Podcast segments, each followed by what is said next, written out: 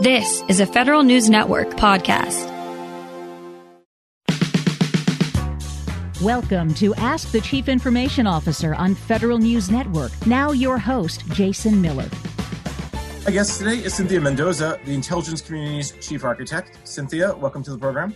Hello, Jason. Thank you for having me join you today to discuss the exciting work in the intelligence community information technology environment there is so much going on, so we have a lot to talk about. But specifically, and even though you're not quote unquote a CIO, that's okay because we're going to talk a lot about things CIOs need to know, anyways.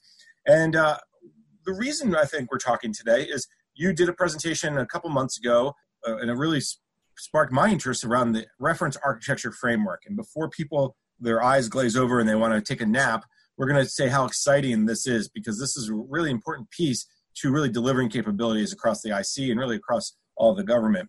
So let's start at the beginning. The reference architecture framework. What is it, and what's the current status? Right. Well, first, let me start by describing the Intelligence Community Chief Information Office (ICCIO), and then, Jason, I will share why the reference architecture framework is so important. The Office of the ICCIO responds to the mission, business, and technology needs of the intelligence community, ensuring IC mission users have the secure services and capabilities they need to effectively do their jobs. The role of the ICCIO within ODNI is a leadership one, but most importantly, we shepherd and bring the community together in an effort to build trusted partnerships to guide behaviors towards mission outcomes. These stakeholders include the intelligence community, the Department of Defense, and international partners. To that end, in an effort to gain efficiencies during the last decade, we learned that the IC agencies need to have the ability to maintain some degree of autonomy and flexibility to meet their mission goals. With that said, we initiated a new approach called the Reference Architecture Framework. But most importantly, the IC Reference Architecture Framework defines a consistent, repeatable, and verifiable methodology for driving out our secure, interoperable, and enterprise driven operational capabilities. So, Jason, basically, it's a systematic approach to build trusted partnerships. As a practical example, I could perhaps compare this to how somebody would build a fitness room, which many people have been doing during the pandemic. So, that is asking family members questions like why is the room important? What are we trying to accomplish? What equipment do you need? How will you achieve the desired results and outcomes? And when will they be completed? All right, good description. I, I love the uh, fitness rooms uh, that I have to admit I'm not one of those people who built one, but that's okay. Walk me through a little bit about this idea of a trusted partnership because in many ways the ICCIO could just say do it, and, and I think that's what maybe where you all started several years ago when the first integration, collaboration, consolidation effort started, and then this reference architecture I think grew from that kind of mandated approach to more again, I'll use your word, trusted partnership approach? Right. So that's a very good question because I believe that that is the secret sauce of the way we've been working.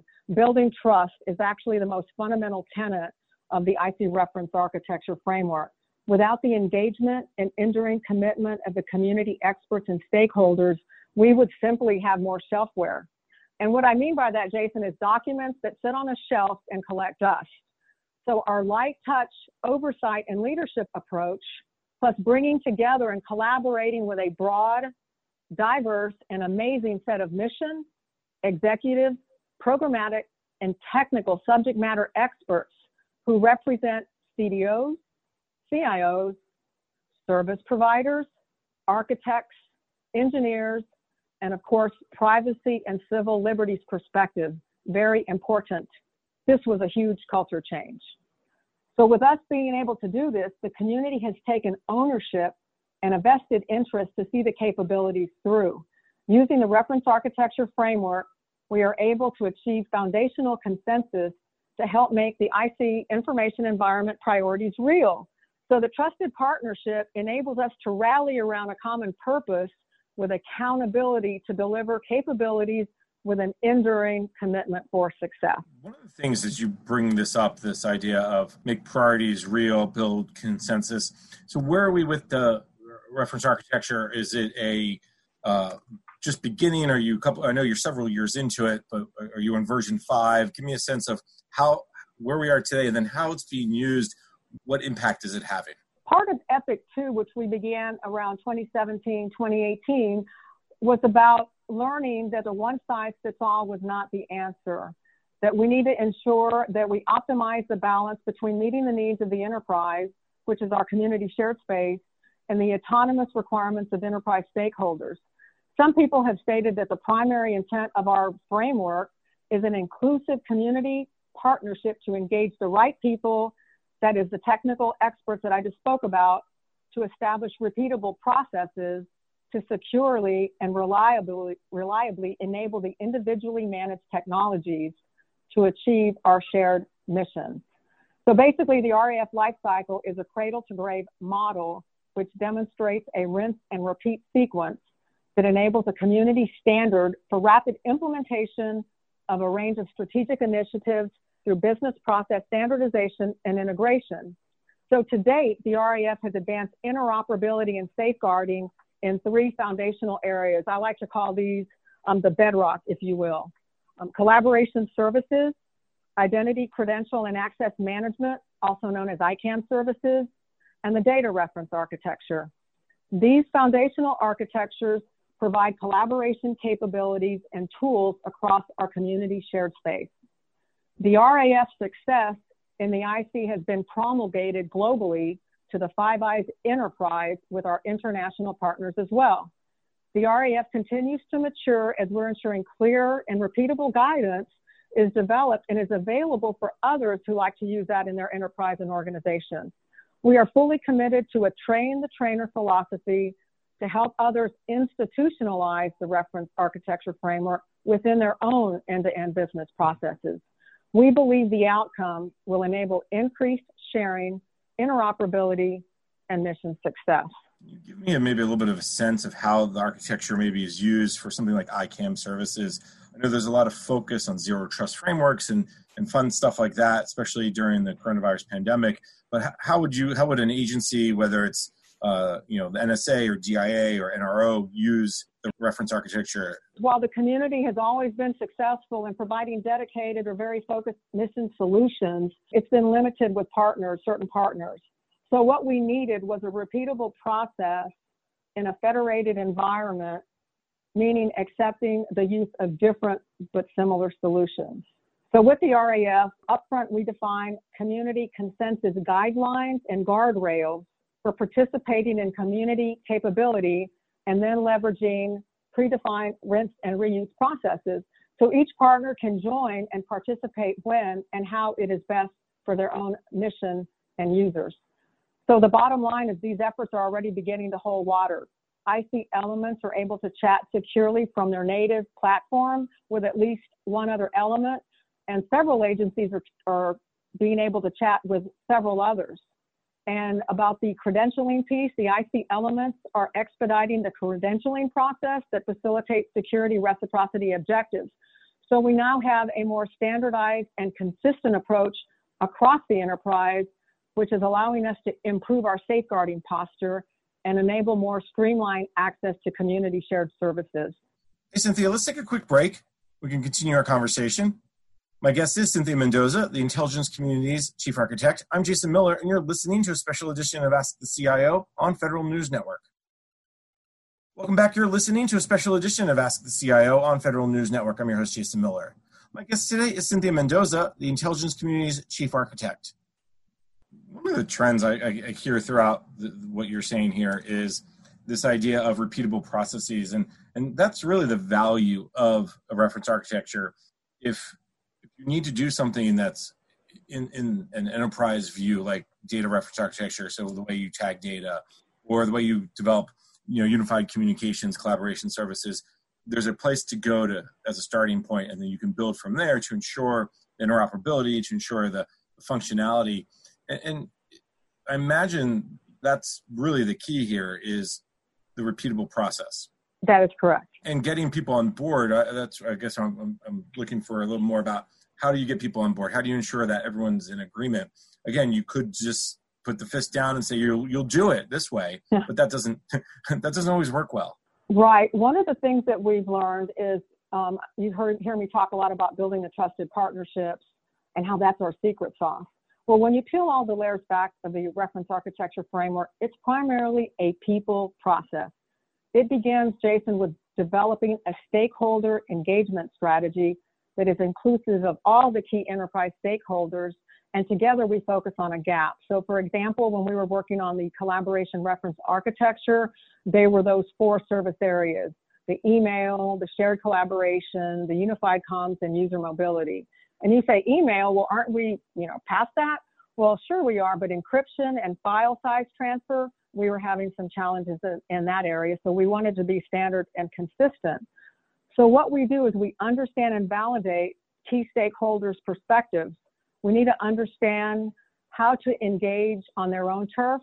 Um, we actually conducted parish visits. So we honestly visited as many of the 17 agencies as possible. We listened to what the problem was and what they believe desired outcomes that we can have from these different architectures. And then what we do is we take these different autonomous views, we analyze their perspectives, we look at the different stakeholders and know which were the ones that we really need to have on board and which are the ones that we need to help get them to come along the way so they completely understand. And that's the ma- major common themes that we have for kicking off our strategic phase of the reference architecture framework. And one of the things that we've done really well with is we'll have an offsite and we'll bring the whole community together and we actually have a solid plan. But I always tell my team there's more than one way to do this. This is not the way, this is a way. And sometimes our community partners come in with some better ideas. So as a leader, I have to call an audible and say, timeout, we regroup, and then we move forward with some of the perspectives from our community. And I'm telling you, that's one of the best ways to establish trust. And that's how they build into the process and they actually feel like they own the architecture. So, like you were saying, it's not a hammer that comes down and say, thou shall, but they're actually part of the process. They bring the ideas, the perspectives together so that we can build that together. And that's why I honestly push the perspective of building trusted partnerships to drive behaviors towards mission outcomes because that's exactly what we're doing. When there is a disagreement, when the one organization says we want to go in this direction and maybe a couple organizations want to go in that direction, is it a democracy? Do we vote or, or does somebody eventually, the ICCIO, I know Mr. Sherman was there for a long time. Uh, I know he's not there anymore, but would someone like that have to eventually say, listen, I took everyone's point of view in, in cards and I, this is the direction we're going to go because this makes sense for the majority of us. How, how does it work? we have some ground rules and basically when we get started we have can you live with this is it great or it's something that you cannot live with? And when we do approach these things which we have where people cannot live with some of the ways moving forward we have those deep conversations. It's really awesome to see these subject matter experts across the community in the share in the same room sharing their perspectives and driving the results. And they've always seemed to work that out. People are able to come to consensus and be able to live with that. Now, one of the things, or the beauty, if you will, of the reference architecture framework is the first part is the strategic purpose, which, is, which is our mission, results, and outcomes. Then the next phase is our requirements. And those are what we call design patterns. There's several requirements that are out there.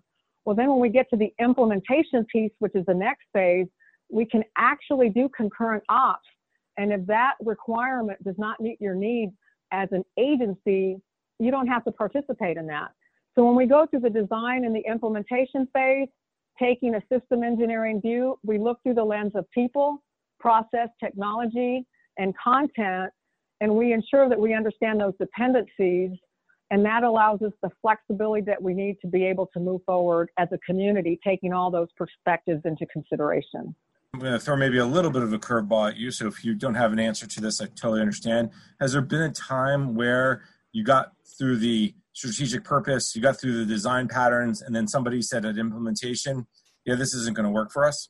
So the key to that is that implementation in this federated environment, you can have several implementations to meet the design.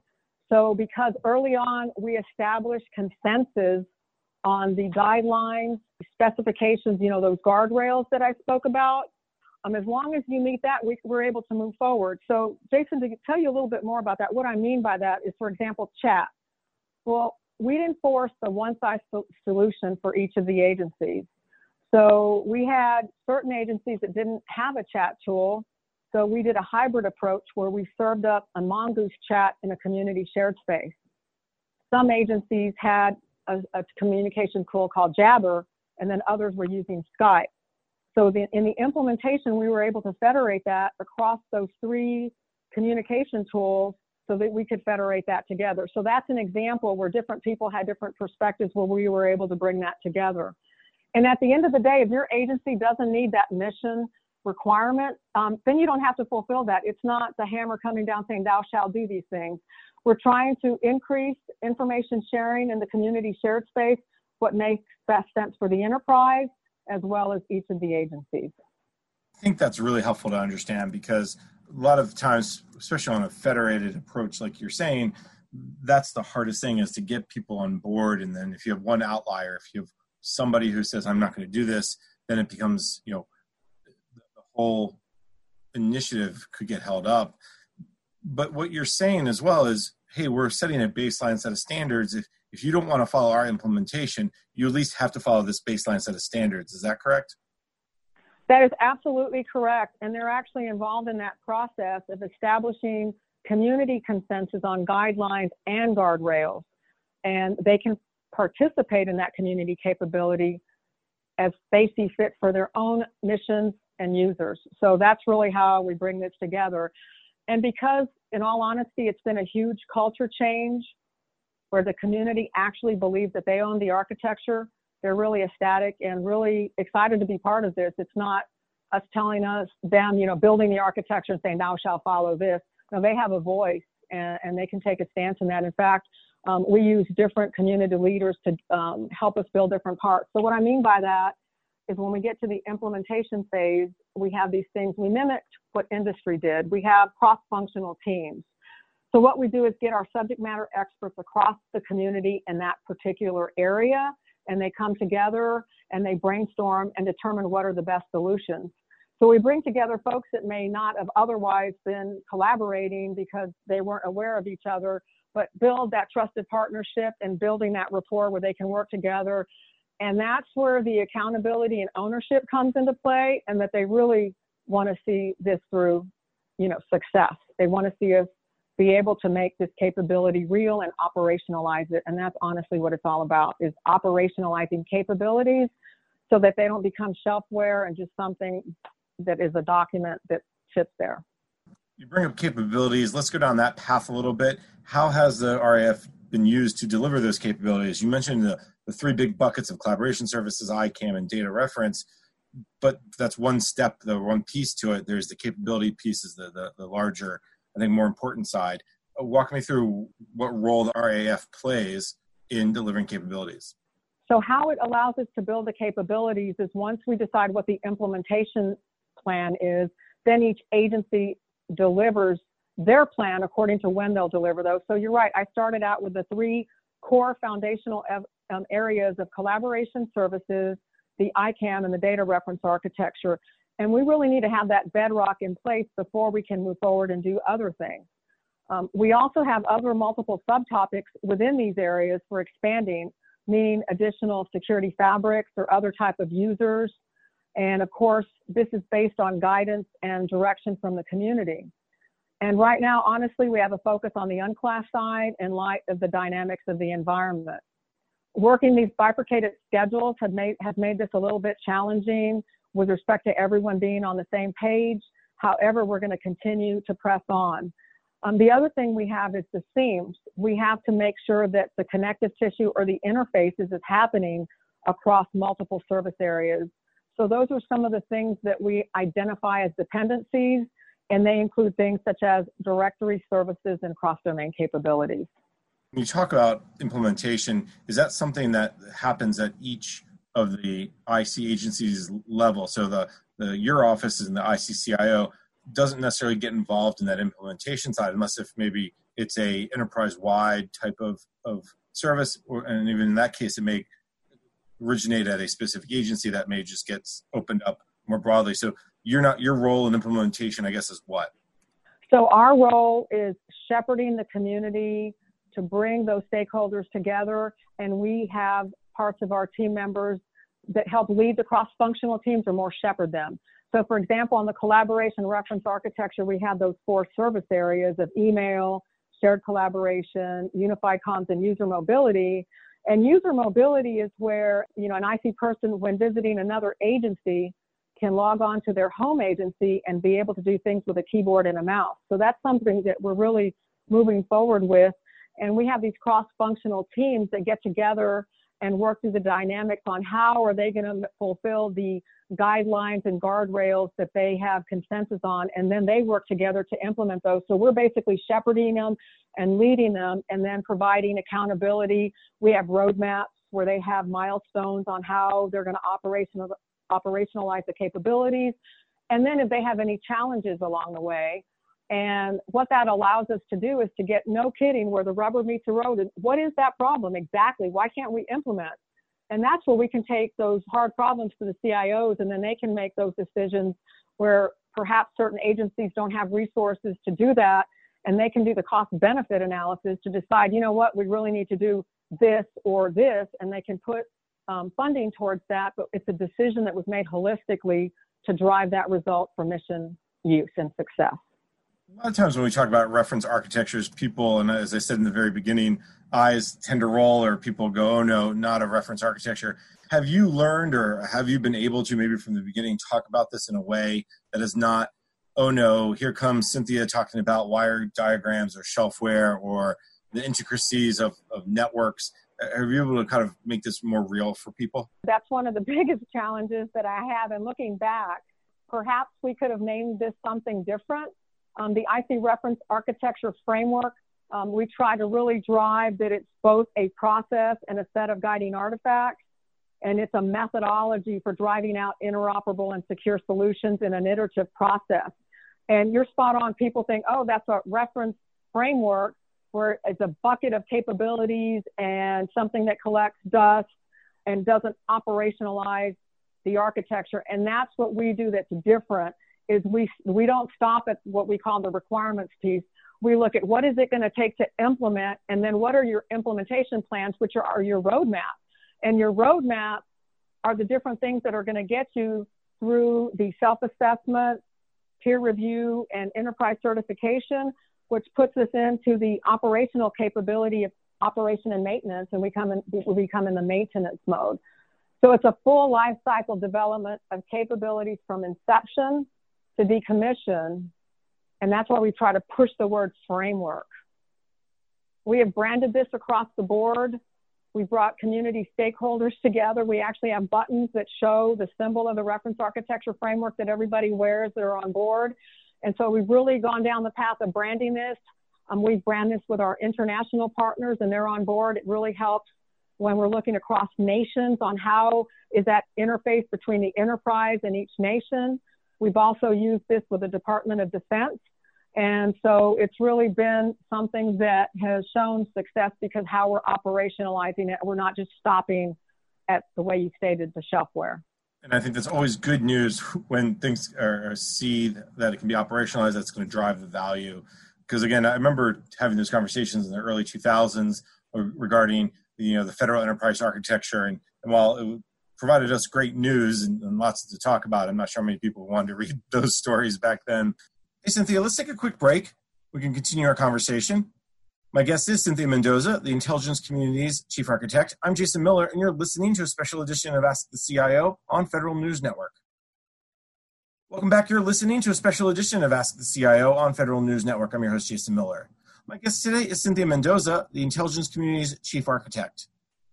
Uh, Cynthia, this is a great conversation. Let me ask you to, to look forward a little bit as you go into the next year and, and the coronavirus pandemic has it affected the federal sector. What, where is the RAF going? What are your plans over the next you know, year or so? You know, this global pandemic has shifted our priorities, and we're looking to support more robust unclassified capabilities but um, Jason, not only within the IC, but also with our partner enterprises such as the Department of Defense and our international partnerships. So the RAF related activities will have a focus on that unclass fabric, again, expanding the data services and the cross domain, to name a few. The IC will also focus on the ensuring the success of our commercial cloud capabilities. We're leveraging powerful cloud compute capabilities, and we want to ensure that our next generation of commercial cloud services is ready to go. So we have a focused attention on the commercial cloud enterprise, as well as executing a data center strategy way ahead. And of course, always continuing to secure our IT enterprise. So as we look further ahead, our challenge will be how are we going to scale and operationalize IT capabilities by leveraging key advanced technologies. And these are things such as artificial intelligence and machine learning, 5G wireless technologies, quantum computing, and identity intelligence for greater mission success. All right, you hit a bunch of buzzwords there. So let me just back up. Uh, when we talk about commercial cloud capabilities and data center, uh, maybe potential consolidation optimization, how does the reference architecture framework fit in there? Because I know there's a lot of interest in the IC and the, the move to the cloud. So one of the ways that the reference architecture can um, help in our commercial cloud enterprise is help to establish left and right guardrails, driving those consensus so that we can have cloud services that are interoperable against the multi-cloud opportunities that we'll have. That way we can better align our mission to the right data holding environment that is needed. And that's why the data center strategy plays a big role in that. And that was something that we, we were working on prior to the pandemic. And now we're starting that up again. And so our goal is by the end of the year to have a data center strategy that works hand in hand with um, our commercial cloud strategy, which is the next generation of commercial cloud enterprise, as well as our hybrid compute initiative. All right, I got to ask, do you know if that data center strategy, at least some of it will be unclassified? Because I know a lot of vendors would probably be interested and uh, want to try to save your phone from ringing, so to speak. Uh, yes, um, absolutely. So what we try to do is ensure that we have an unclass as well as a secured. And so I just don't want to get ahead of the one voice strategy, but as soon as we have that available, I'm sure that um, we'll keep you posted and that will be a conversation for the future that you could have. Excellent. I do appreciate that. I just know that vendors would, would be like, Cynthia. so uh, let's right. try to save you some time there. I, I, just want to add one of the things that's important about the data center strategy is we need to drive standardization and consistency across our IC um, elements and, and, partners. Different people define um, what a data center is differently. So some people define it as a closet with wires. Other people define it as a whole big data warehouse with all these data holdings in there. So one of the things that we want to do is drive that standardization and consistency across what is a data center in our community and how are we going to leverage the best data holdings that align to mission success knowing that we're driving a multi environment so that we can have that timely, insightful, and accurate intelligence, the whole genesis of why the ODNI was set up. That's really helpful. I think one of the big challenges we've seen over the last decade plus is that data center definition, how it's changed, how it's morphed. And I know there's an ongoing discussion on Capitol Hill with GAO, with OMB about that same issue in the civilian sector as well. Cynthia, one other piece of this, I brought up vendors. Let's just talk about what should vendors or, maybe other non-IC agencies know about the RAF? What should they should they read it? Should they is it would be helpful for them? Yes.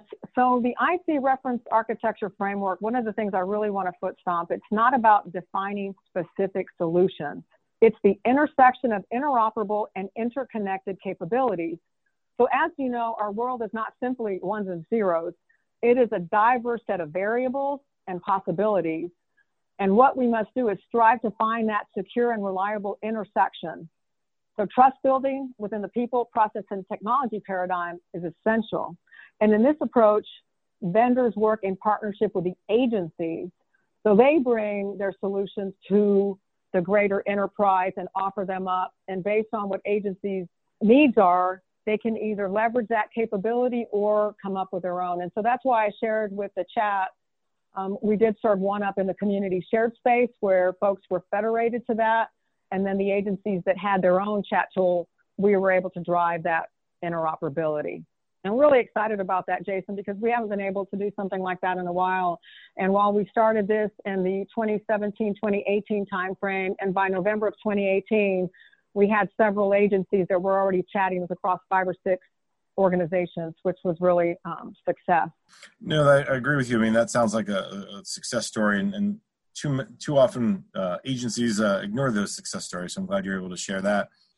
Want to also bring up the idea of the coronavirus. You brought that up briefly, but let me go back to it because it's a it's a topic we can't you know underestimate the the impact. Has that forced your office to look differently at the reference architecture, to focus differently on some of the capabilities or some of the ways you're using the architecture to ensure that people can stay connected? You mentioned the unclassified environment focus. I hear that a lot from other folks in the IC. Walk me through the impact that the pandemic has had. The pandemic has forced us to look more quickly at that un, um, unclassified, you know, the unclassed capabilities. So looking across those collaboration services on the low side and how can we make them readily available. In all honesty, the intelligence community has been exploring telework for some time and a number of respects, expanding those opportunities was just a matter of accelerating the implementation of these previous decisions and leveraging the existing capabilities that some of the agencies have. So as we work the reference architecture framework and bring those subject matter experts to bear, some folks have provided training in cloud environments. Um, folks have um, already figured out how to do virtual sync sessions on the unclassified. So we'll definitely leverage those. But we need to keep in mind that there is not a one size fits all approach in regard to the challenges of this telework. Given the diversity of functions in the intelligence community, we are implementing multiple diverse strategies and technologies for enabling telework in these varied environments. The pandemic, as I stated, has elevated the prior, priority for both unclassified communication, communication collaboration, as well as coordinated telework capabilities, as I stated earlier. But another thing to keep in mind is that telework encompasses more than the way the intelligence community conducts its mission. It also means reassessing what core work can be done at multiple levels and defining the workflows, the policies, and the procedures for that work, and ensuring the workforce is trained in these essential areas. The one thing that I hear time and again from others in the intelligence community is the the move from trying to move more work into the unclassified environment. Is something like a reference architecture framework helpful to do that? Because yes, you're setting guardrails and setting the okay, we all have all agreed to a set of you know people who are the floor. Does that help people reach that floor versus always try to get to the ceiling, which I'll term you know the top secret classification? So I believe because of the subject matter experts that we bring together, they're able to share knowledge and determine ways on how we can actually do that work on the low side. And so they're able to collaborate and come up with ways to accomplish that and share their lessons learned and how you know we can move forward with that. So I believe that that's something that we can leverage because different people have those different ideas and um, also sharing things that some folks have done. I know some of the agencies, as I mentioned, have already set up um, chat on the unclassified, and they're chatting across the board. And we're still working on accomplishing that. We don't have that um, yet in some of the agencies. So being able to bring everybody together, and as we stated, um, left and right guardrails, minimum standards. What is the least common denominator of standards that we need to drive interoperability? Once we can accomplish that, accomplish that, that will allow us to be able to um, make these services real in this community shared space. Cynthia, we've had a great conversation and we've talked a whole lot about the reference architecture framework. I, I, should also ask you, what else do you work on, right? I mean, is this, is this, is this your main job or do you have other things that are on your plate too? And maybe we could go through a couple of those other priorities or goals over the next year that maybe sits outside the RAF. That's interesting that you say that because um, I really believe that I live and breathe the reference architecture framework. Um, but obviously, that's one of the major things that we do over at the ODNI. The other thing that we do is work with major system acquisitions and um, projects of special interest, um, those ones that are above the dollar threshold. And we ensure that they follow the standards and specifications that have been set forth in our organization.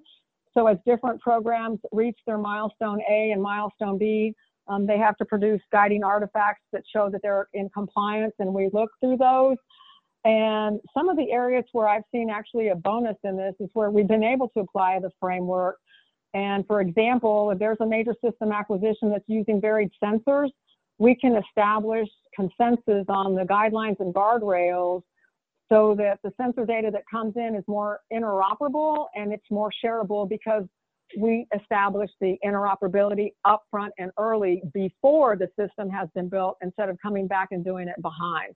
So we're trying to build this upfront and early so that we can drive that interoperability to make the, the data more shareable and accessible. The other thing that this does is it really helps us save dollars. So there's some cost savings there because as we all know with system engineering and life cycle, the things that you do upfront and early save you more money. If you have to do it during the O&M phase, it's typically more costly and you have to make changes to a system that has already been delivered and is operational. So that's a way that um, we can do that. All right, obviously saving money is important now. Every agency uh, is, is, looking for ways to reinvest and modernize. So, so it's good to see that that's starting to have an impact. All right, Cynthia, this has been a really great conversation. Before I let you go, what's the one thing that people should keep in mind around the reference architecture? What would be helpful for them to, if, if they take away one or two things from our conversation, what should it be? I believe the two main tenets are building the trusted partnership with an enduring commitment for success and understanding that our successes and accomplishments are the results of us sharing the best of who we are to realize our mission. We are all in this together. The IC, the Department of Defense, and international partners, they are all key to our success moving, for, moving forward. The diversity of thought will take us to the next level of providing timely, insightful, and accurate intelligence aligned to our national security mission to keep our country safe. All right, very nice. Cynthia Mendoza is the intelligence community's chief architect. Cynthia, thank you so much for taking the time today. Thank you very much, Jason. I really appreciated the conversation and have a great rest of your day. We have to take a break. When we return, we shift gears to hear from the Army about its cloud and IT modernization efforts. I'm Jason Miller, and you're listening to Ask the CIO on Federal News Network. Welcome back. You're listening to Ask the CIO on Federal News Network. In this part of the show, my colleague Jory Heckman talked to Paul Puckett, the director of the Army Enterprise Cloud Management Office. How are you considering applying emerging tech like intelligent automation, RPA, uh, AI, machine learning to your processes to improve your agility and resiliency to respond to future crises? Well, I, I think one of the most important things is we need humans in the loop to make difficult decisions and so there are a number of processes that we have across the Army uh, that we've done uh, a number of times that we should be automating that away. And at the end of the day, this allows us to buy back our mo- most important asset, which is our people. Uh, and so uh, I describe this typically as our technical debt. There's there's typically a limitation in how we process information, whether it's from a limitation of a IT system, or there's simply just a uh, centralized awareness of a problem where uh, we don't have those integrations uh, put in place. And so I see this not just as uh, automating a process, but also modernizing our IT systems that are required for the sending and receiving of the information that typically feeds these manual processes that we have today. And so part of this is captured in our Army Cloud Plan uh, that we are publishing for 2020, uh, which is getting after this technical debt for how we can optimize our IT systems to be service enabled, where we can actually write uh, lines of code uh, to call on uh, services within our IT systems uh, for data, uh, and then be able to pass that information in real time and automate the business processes that we have uh, across. And so, critical to automating those pieces is actually mapping out what your business process is today and being able to uh, map out essentially all of the handoffs of information, the IT systems that we use, and some of the dependencies allows us to really see uh, the choke points in the process to optimize. And then applying the theory of constraints, be able to eliminate uh, the greatest choke point uh, within the business process, hopefully solving that with automation and then leading to a place where uh, either is the next place to be optimized uh, with automation or truly identifying where we need humans in the loop to make decisions. And this real time sharing of data and this automation uh, is really the foundational pieces for uh, machine learning. Uh, our ability to learn from good data, uh, to be able to build these algorithms that help us start to then uh, identify where opportunities might arise and the true application of artificial intelligence where helping us make these really difficult decisions, is able to comb through archives of data, really goes beyond the limitations of uh, human recall and problem solving.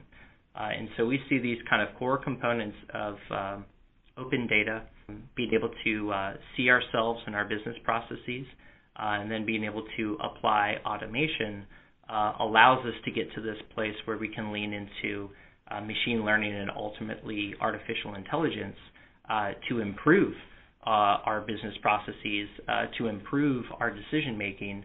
And then when these unpredictable scenarios happen uh, for future crises, we have years and years of good data that we can learn from and have learned from that we can apply for in those new um, kind of unpredictable needs that we might have, be able to leverage the power of uh, machine learning, artificial intelligence to to help us uh, make those uh, difficult decisions, but then also to ensure that we've got the people and the time that's free in order to dive into the details and make those difficult decisions uh, rather than being buried in uh, just the day-to-day uh, technical debt that we've incurred over the past number of years. How did the pandemic get you to think differently about the future of your technology infrastructure and how the Army drives mission outcomes? The biggest realization is that we have the ability to perceive the world around us, identify a problem, uh, and then be able to uh, both quickly as well as securely address that problem, learn, uh, and then improve upon how we've addressed that problem in real time and, and sometimes just being forced to see it and do it helps you realize this notion of true agile software development and delivery uh, that has been permeating across the DoD and the intelligence community for the past number of years is that we are capable of doing this, uh, but then also to see it in practice and see it be valuable. Um, and sometimes the you know the, the best uh, uh, thing is just to learn from experience and just to do it. And so I think this has helped uh, from uh, even an HQDA and strategic perspective, where our ability to adapt in real time to emerging needs uh, and be able to solve those problems uh, and be able to then improve upon them is really leaning into how we want to write our future contracts and also how we need to identify critical systems today that we've seen too much of a lag time in response to either new technology uh, or even uh, patching of a system and being able to now optimize uh, both those contracts as well as those IT systems.